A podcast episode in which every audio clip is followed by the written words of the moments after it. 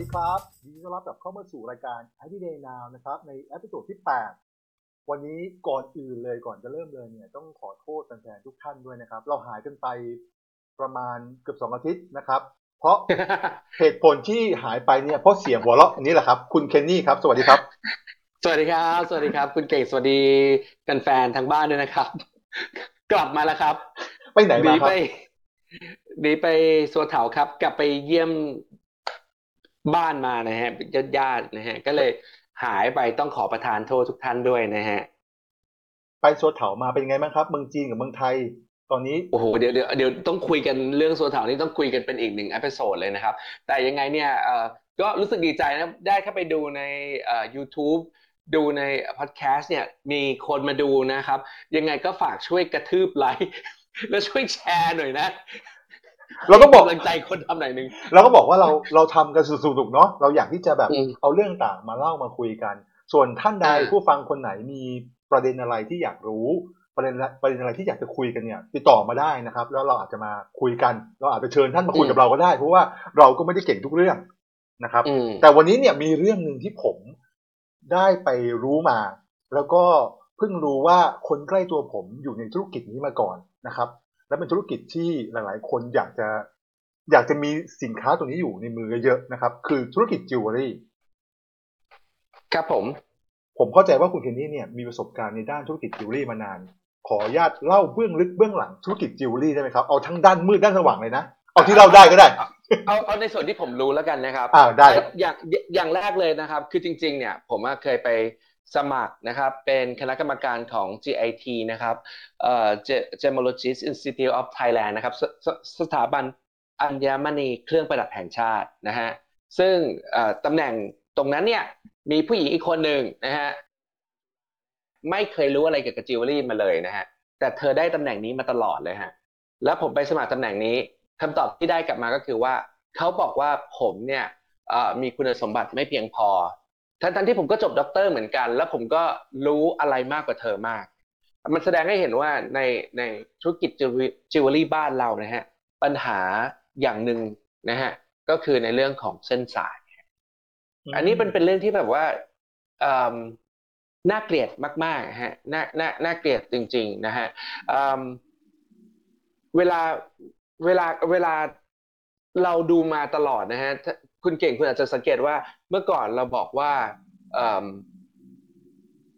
อัญมณีและเครื่องประดับเนี่ยเป็นสินค้าส่งออกติด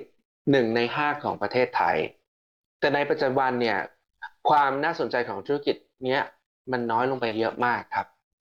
คุณเก่งทราบไหมครับว่าเพราะอะไร โอ้อันนี้อันนี้ตอบยากเลยครับ ผมไม่ได้อยู่ในวงการด้วยเนาะแต่ผมมองเองภาพภาพเอง ผมมองว่า ประมาณสี่ห้าปีที่ผ่านมาเนี่ย เราจะไม่ได้ยินข่าวในเรื่องของอัญมณีไทยออกไปเมืองนอก ที่แต่ก่อนเราได้ข่าวว่าเมืองนอกนี่ชอบมากเลยไม่ว่าจะเป็นงานฝีมือของไทยอะไรเนี่ย แต่หลังๆเนี่ยเหมือนกับว่าสินค้ากลุ่มเนี้ยมันหายไปจากการพูดถึงการส่งออกไปเลยครับ ผมผมคิดว่ามันเป็นเพราะในเรื่องของผลประโยชน์ในสมาคมที่มันมหาศาลมาก ๆนะฮะเเราแบ่งเป็นสองส่วนที่อยากจะพูดถึงนะฮะก็คือในเรื่องของ สถาบันอัญมณีและเครื่องประดับนะฮะซึ่งเป็นสถาบันหลักที่ใช้ผลักดันนะฮะแล้วก็อีกส่วนหนึ่งก็คือเรื่องของสมาคมอัญมณีและเครื่องประดับสองสองตัวเนี้ยซึ่งมีส่วนนะฮะที่ทำให้ภาพในวันนี้มันเป็นอย่างเงี้ยจริงๆเนี่ยตัวสถาบันอัญมณีและเครื่องประดับเนี่ยก่อตั้งมาด้วยความตั้งใจดีนะครับ แล้วก็เคยเป็นห้องสมุดเกี่ยวกับอัญมณีและเครื่องประดับ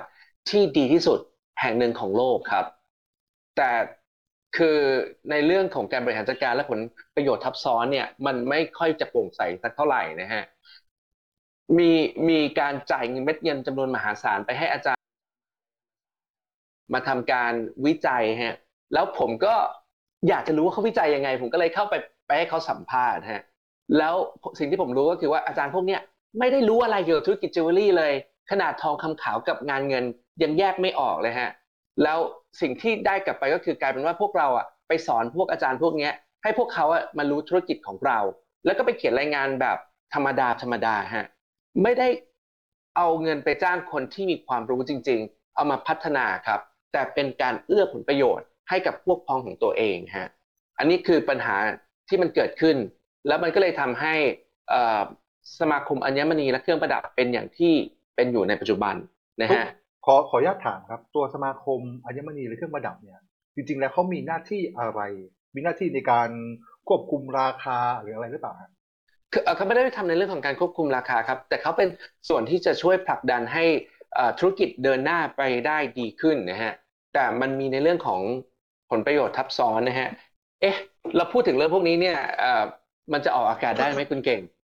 หรือเราควรจะเราเราเราเราอย่างนี้ฮะ เราไม่เอ่ยชื่อ บุคคลใดบุคคลหนึ่ง หรือว่าหน่วยงานตรงๆในในประเด็นแต่สมาคมอะไรพวกเนี้ยยังได้อยู่ไม่เป็นไรครับ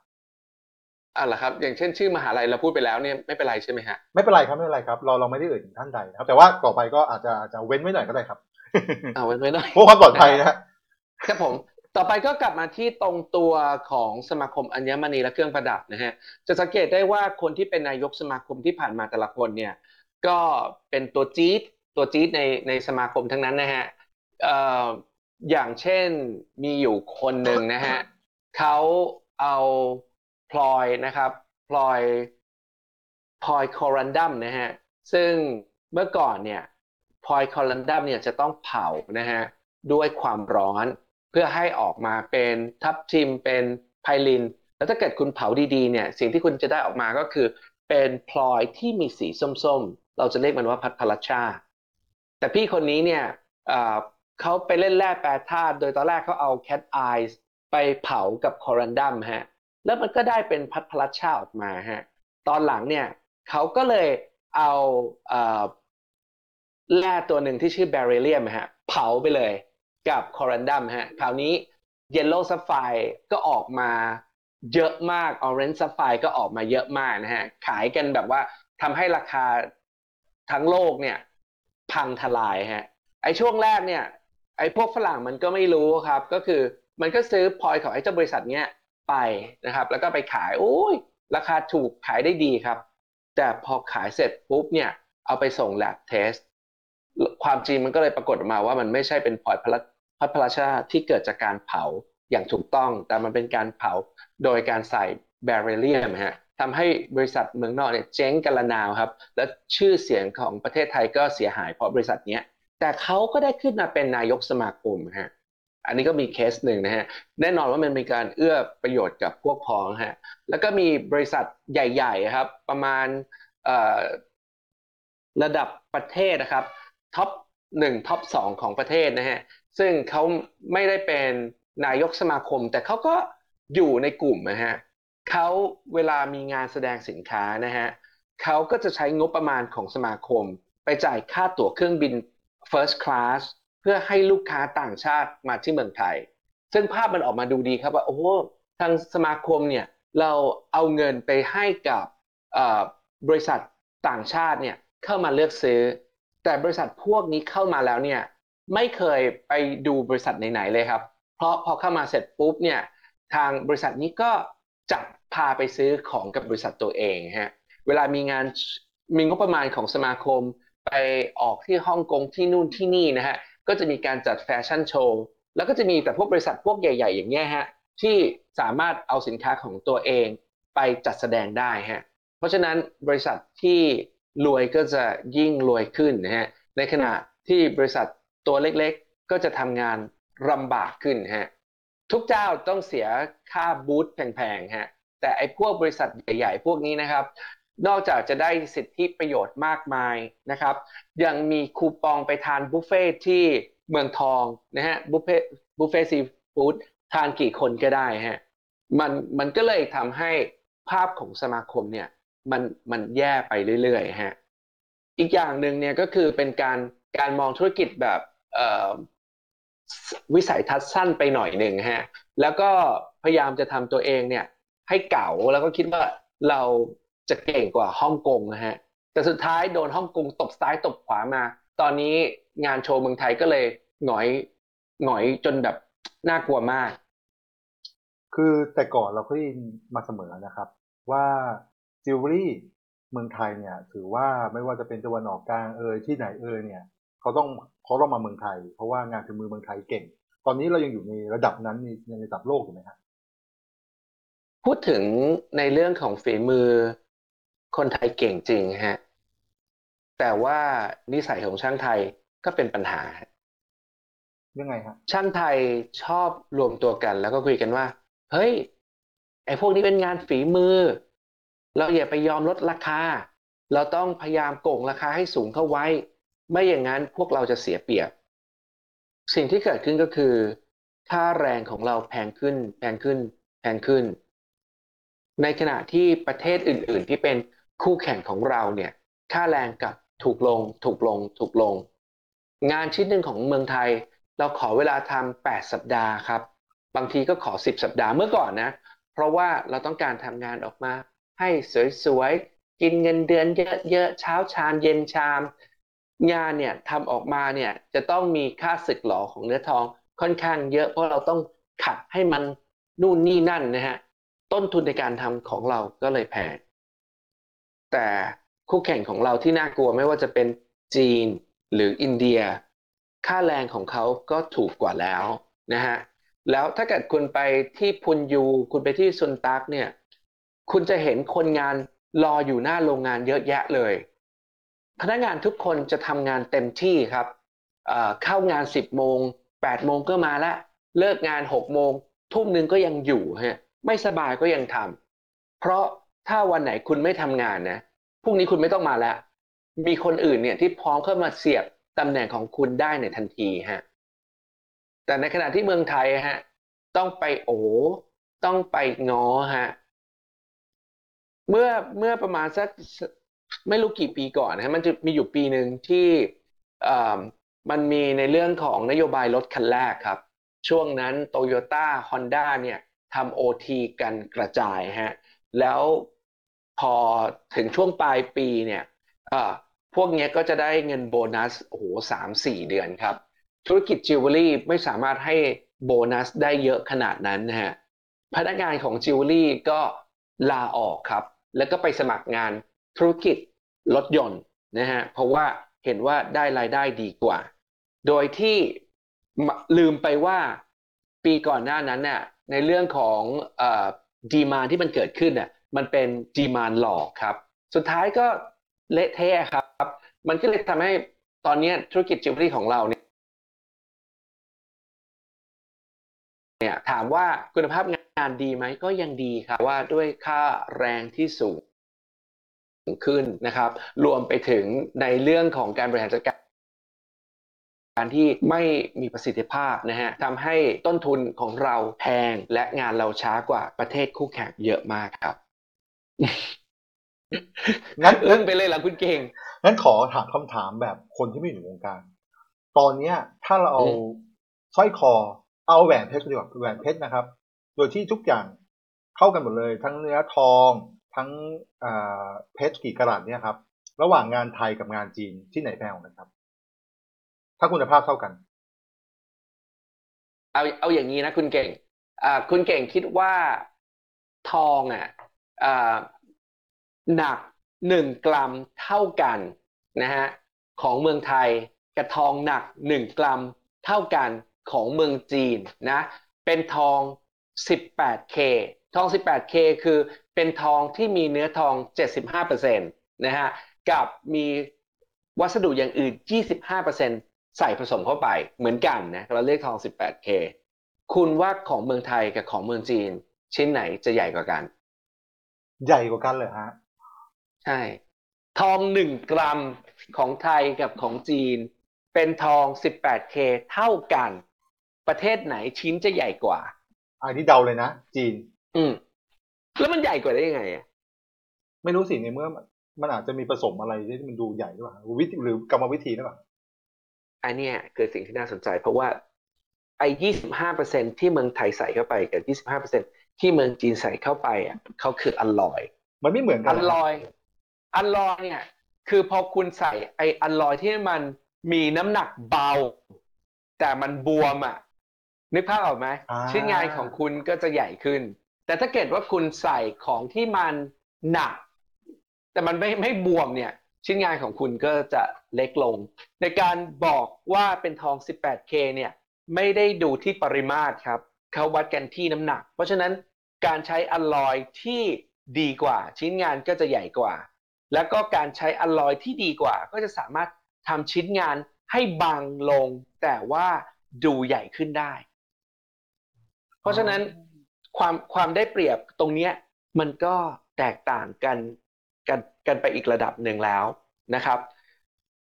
สำหรับเมืองไทยเนี่ย สมมุติถ้าเกิดคุณอยากจะซื้อ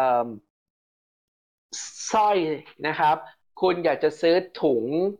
ใส่จิวเวลรี่ คุณอยากจะซื้อเออของต่างๆเกี่ยวกับจิวเวลรี่เนี่ยคุณสามารถไปที่สีลมไปที่ Jewelry Trade นะฮะ มีตึกอยู่ตึกหนึ่ง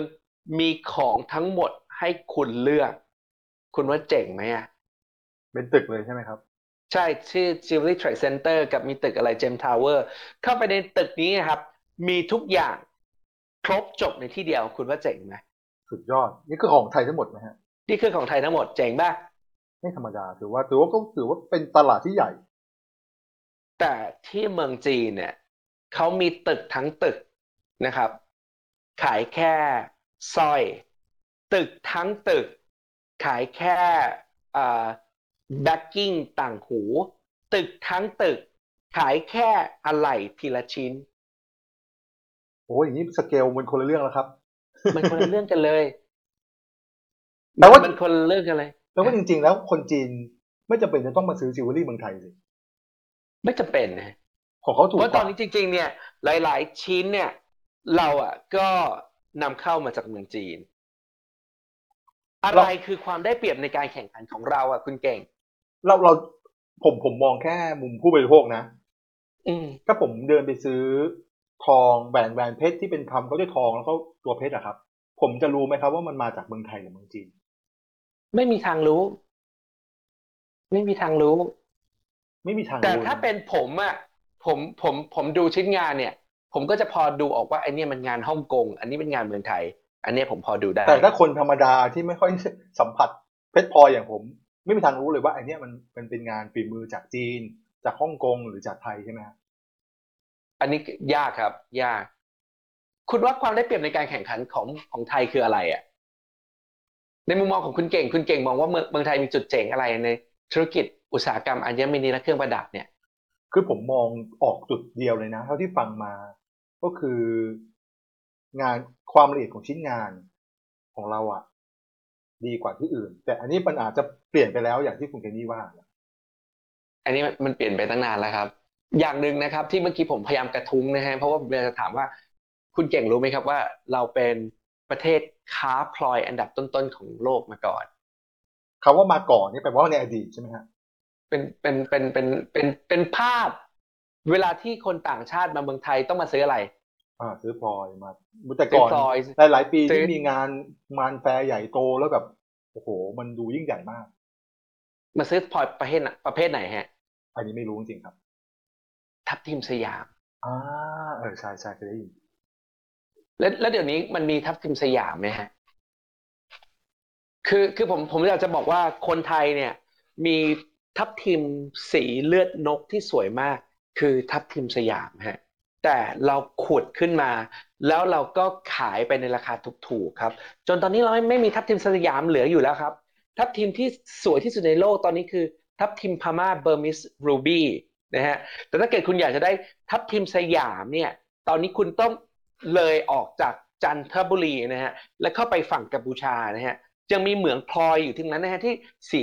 สีเหมืองทับทิมเนี่ยคุณภาพยังใกล้เคียงกับเมืองไทยฮะแต่เมืองไทยไม่มีแล้วเพราะเราขุดไปหมดแล้ว ตอนนี้ในบ้านเรามีพลอยอะไรอยู่ คุณเก่งคิดว่าเรามีพลอยอะไร โอ้อันนี่ไม่ทราบเลยครับผมไม่ไม่ถนัดด้านนี้เลยจริงเรามีนินฮะๆอ่าครับผมเราเรามีนิน แล้วก็มันจะเป็น black spinel ครับเป็นเป็นเป็นหินสีดำอีกตัวหนึ่งที่ที่เรามีอยู่ครับ แต่ว่ามันก็ไม่ใช่เป็นของที่แบบในในตลาดต้องการนะฮะแต่ว่าในในช่วงที่เมืองไทยเนี่ยเป็นแหล่งค้าพลอยทับทิมเนี่ยก็เป็นช่วงที่คนต่างชาติเนี่ยเขาเริ่มมาซื้อพลอยจากบ้านเราจนจันทบุรีเนี่ยเป็นแหล่งค้าเทรดพลอย ระดับโลกนะฮะคนไทยเนี่ยจะบินไปที่ศรีลังกาครับ แล้วก็ไปซื้อทับทิมจากศรีลังกากลับมาขายที่เมืองไทยนะฮะสมัยนั้นน่ะคนศรีลังกาเขาก็ไปไปเอาทับทิมไพลินเนี่ยสวยๆ แล้วก็เอามาขายคนไทยนี่ยในขณะที่ขายเนี่ยทั้งทั้งไพลินแล้วก็ทับทับทิมเนี่ยมันเป็นแร่ตัวเดียวกันเราเรียกว่าแร่โครันดอมฮะเวลาคนไทยไปก็จะเอาไปซื้อ ซื้อทับทิมไพลินมาสักโลหนึ่งนะแล้วก็จะไปเห็นไอเศษโครันดอมที่มันสีไม่สวยๆ สีซีดๆสีอะไรเงี้ย เฮ้ย ขอฉันกลับบ้านเถอะ ขอมาทีสิบโลยี่สิบโล ไอไอคนซีรอนมันก็ไม่รู้ มันก็ให้ไงแต่ว่า พอให้ไปให้มาเอ้ยทำไมคนไทยมาทุกคนเนี่ย ต้องต้องมาขอไอพลอยพวกนี้กลับไปด้วยฮะ จนตอนหลังก็รู้ว่ามันเป็นภูมิปัญญาชาวบ้านของคนไทยครับ คือเอาพลอยพวกเนี้ยมาเผา เผาแล้วเนี่ยในในคอรันดัมเนี่ยถ้าเกิดมันมีนิกเกิลเยอะเนี่ยมันก็จะออกเป็นสีสีหนึ่งถ้ามี copper เยอะมันก็ออกจะเป็นสีสีหนึ่งฮะมันก็สามารถเร่งให้มันออกมากลายเป็นทับทิม เป็นไพลิน เป็นบุษราคำเป็นสีอื่นๆได้นะฮะอพอพอซีรอนรู้ตรงนี้ปุ๊บ ตอนหลังซีรอนก็เลยจ้างคนไทยนี่แหละ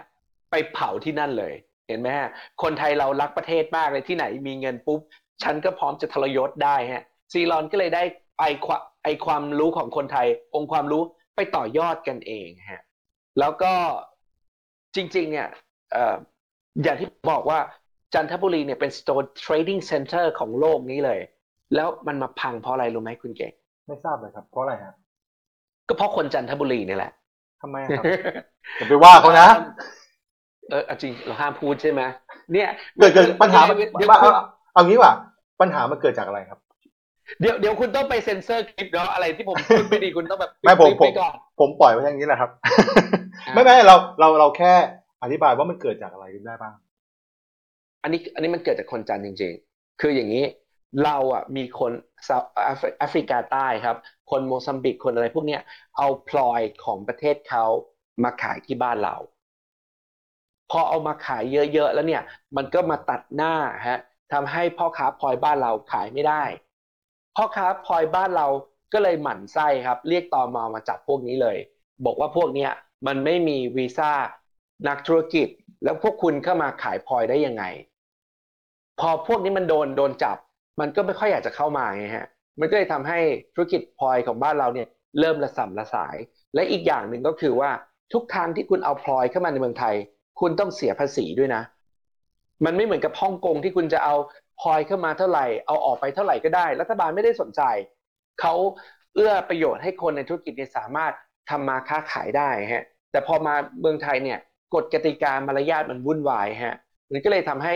ความน่าสนใจของ ธุรกิจพลอยในบ้านเราเนี่ยเริ่มลดถอยลงไปนะฮะอันนี้ก็ต้องบอกก่อนว่าที่คุณวินนี่พูดมานะครับ อาจจะเป็นคนกลุ่มหนึ่งเนาะเราไม่ได้บอกว่าคนจันทบุรีทั้งหมด แต่อาจจะมีคนอยู่กลุ่มหนึ่งทำให้เกิดปัญหาตัวนี้ขึ้นมา อันนี้เราก็พูดตามความจริงนะครับไม่ได้มีอะไร อืมนะฮะคราวนี้คราวนี้ขอย้อนกลับมาถามคำถามอีกอีกอีกมุมหนึ่งครับคำถามในฐานะเป็นผู้บริโภคเนาะวันเนี้ยที่เราซื้อแหวนเพชรเดินไปตาม ตามร้านเลย เราซื้อแหวนเพชรที่มีเป็นแหวนเนาะแล้วก็เป็นเพชรเนี่ย เราซื้อแพงกว่าที่มันควรจะเป็นไหมครับ อันนี้ถามแบบแพงผู้กไม่ว่ารู้ครับ ครับผมแพงกว่าที่ถ้าผมไปซื้อคุณภาพ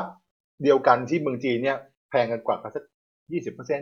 สามสิบเปอร์เซ็นสิบเปอร์เซ็นประมาณก็ได้ครับ อยากรู้เฉยมันมันมันมีความน่าเกลียดของผู้ประกอบการไทยอยู่อย่างหนึ่งนะฮะ ก็คือว่าผู้ประกอบการไทยอะชอบ บอกว่าแหวนของตัวเองเป็นแหวน 96.5เปอร์เซ็นะครับ คือในเนื้อทอง 100%เนี่ยจะเป็นเนื้อทอง 96.5 แล้วเอาอย่างอื่นผสมอยู่ 3.5เปอร์เซ็นะฮะ แต่ในความเป็นจริงเนี่ยเวลาที่เขาทำเนี่ยเขาก็ไปซื้อตัวเรือนที่มันเป็นทอง 18K คือ 75%มา แล้วก็เอามาทำดูดูตามตรกกะนะฮะ คุณเอาของมา 75% แต่คุณมาขายเขาในราคา 96.5%เนี่ยเอ่อมันแพงไหมล่ะคุณเก๋ๆแพงกว่าแน่นอน อันนี้ในมุมผู้บริโภคเรามีโอกาสรู้ไหมครับ ไม่มีทาง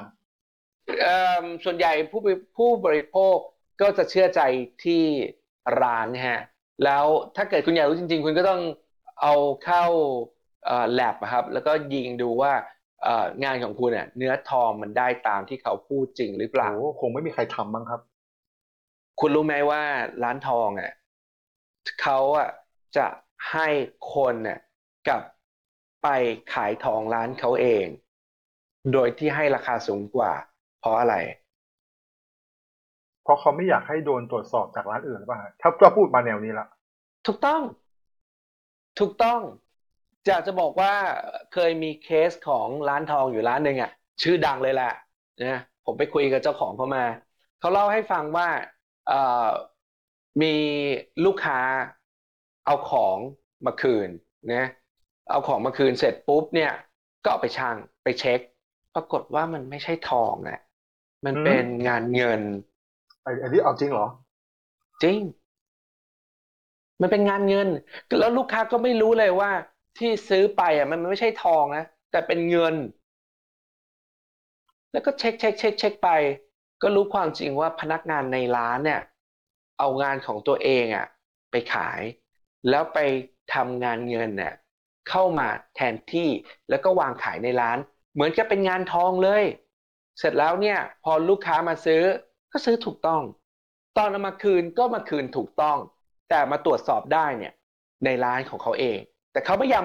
เปิดเปิดเปิดเผยข้อมูลตรงนี้ออกไปไงไม่งั้นชื่อเสียงของร้านเขาก็มีปัญหา ร้านไหนที่มีสาขายิ่งเยอะ ควบคุมไม่ดี มีพนักงานที่ยี่เง่าอย่างเงี้ยฮะ ก็จะทำให้ปัญหาให้เกิดขึ้นได้ฮะคือในมุมของเจ้าของร้าน บางทีมันก็ควบคุมยากไหมฮะเพราะว่าผมเข้าใจว่าของในร้านมันเยอะไง ถ้าเกิดพนักงานเอาไปเปลี่ยนมาเองไปทำมาเอง มันก็อาจจะแบบควบคุมไม่ทั่วไม่ทั่วถึงใช่เนอะใช่ใช่เรื่องเรื่องนี้เป็นเรื่องที่น่ากลัวเรื่องหนึ่งนะ อ่าคุณเคนนี่พูดมาซะอย่างนี้แล้วต่อไปคนจะไปซื้อเพชรซื้อทองเขาไม่ซีเรียสกันเหรอฮะเราเราจะต้องคุณทำก็ยังเซ็ไงนเซอฮะ ร์สิคุณก็อย่าเอาข้อมูลของผมไม่ไม่ออกไม่ปสิไม่ผมจะถามว่า ให้คุณฟังคนเดียวผมพูดหมายถึงว่า ในฐานะผู้บริโภค ถ้าจะต้องซื้อสมมติคนกำลังจะแต่งงาน จะซื้อเป็นของขวัญ มีเทคนิคในการ ให้เขามั่นใจไหมฮะ ว่าต้องไปต้องต้องไปซื้อร้านแบบไหน หรือว่าต้องทำยังไงให้มั่นใจว่า เราได้จ่ายเงินไปในสิ่งที่มันควรจะเป็นจริง ก็สำหรับผมผมคิดว่าคงทำใจฮะ อย่างน้อยเนี่ยคุณซื้อแล้วเนี่ยคุณมีสแตมป์โลโก้ของร้านเขาคุณเอาไปคืนร้านเขายังไงเขาก็ต้องรับซื้อคืนคุณ ก็ไปซื้อไอ้เจ้าที่มันมีโลโก้ที่ไว้ใจได้หน่อยละกัน นะฮะๆก็ต้องใช้ความน่าเชื่อถือของร้านเป็นเป็นหลักเอาครับหรือถ้าอยากจะให้ชัวร์คุณก็เอาเอาไปเทสก็ได้นะฮะมันมันคิดราคาค่า test แพงไหมฮะประมาณ เอ่อถ้าไป GIT ก็น่าจะ ยิงเลเซอร์น่าจะสักห้าร้อยบาท มันถ้าผมผมจะไม่ผิดนะอืมแต่คุณถ้าเกิดคุณมีของอยู่ที่บ้านเป็นร้อยชิ้นเนี่ย คุณมานั่งจี้ทุกชิ้นมันก็คงเสียเวลาคุณเนี่ยเนาะจริงไหมก็จริงฮะสรุปว่าก็กลายเป็นว่าจิวเวลรี่เป็นของที่มีคุณค่า แต่ก็เป็นของที่คนอยาก และเป็นของที่คนอยากได้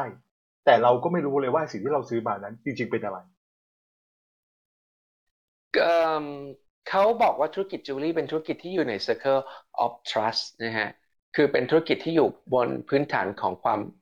เชื่อใจซึ่งกันและกันนะฮะ ทางร้านค้าเชื่อใจโรงงาน ทางร้านค้า เชื่อใจพนักงาน ลูกค้าเชื่อใจร้านค้า ธุรกิจนี้ถึงอยู่ได้ฮะ แต่เมื่อไรก็ตามถ้าเกิดมีใครไปไปตัดตอนในธุรกิจนี้ธุรกิจจะพังทันที ถ้าไป มีใครสร้างความไม่มั่นใจในธุรกิจนี้นะฮะอืมพูดง่ายๆว่ามันเป็นสินค้าที่ตรวจสอบยาก ผมไม่ใช้คำว่าตรวจสอบไม่ได้ก็ไม่ใช่เพราะมันตรวจสอบได้ใช่ไหมครับเพียงแต่ว่าตรวจสอบยากทุกฝ่ายที่เกี่ยวข้องก็ใช้ความเชื่อใจกันว่า โรงงานจะส่งของที่มีคุณภาพตามที่บอกมาให้ฉันครับและผู้บริโภคก็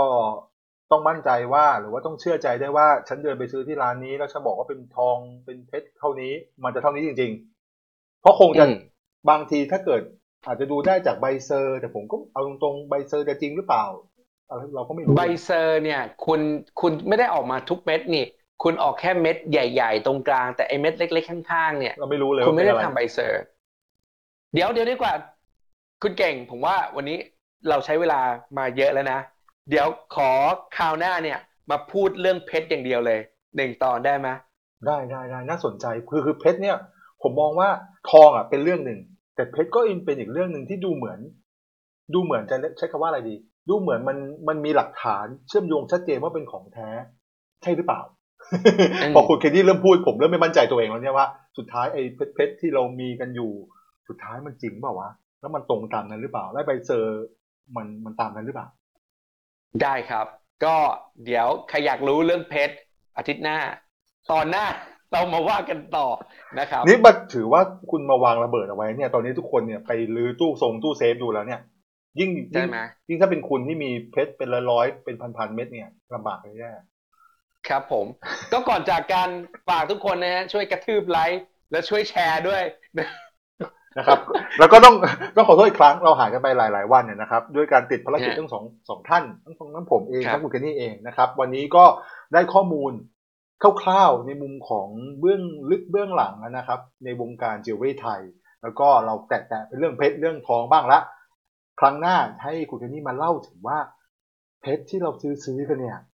มันมันเรามันของแท้แน่นอนไหมใบ cer มันเชื่อใจได้แค่ไหน วิธีดูเบื้องต้นจะมีอะไรบ้างนะครับ วันนี้ก็ต้องขอขอบคุณคุณเคนนี่มากนะครับ ขอบคุณครับ ขอบคุณครับสำหรับวันนี้นะครับ รายการ i d Day Now กับทุกเรื่องราวที่คุณควรรู้เพื่อไม่ให้ตกเทรนด์นะครับ วันนี้ก็ต้องขอสวัสดีก่อนครับ สวัสดีครับ ครับ สวัสดีครับ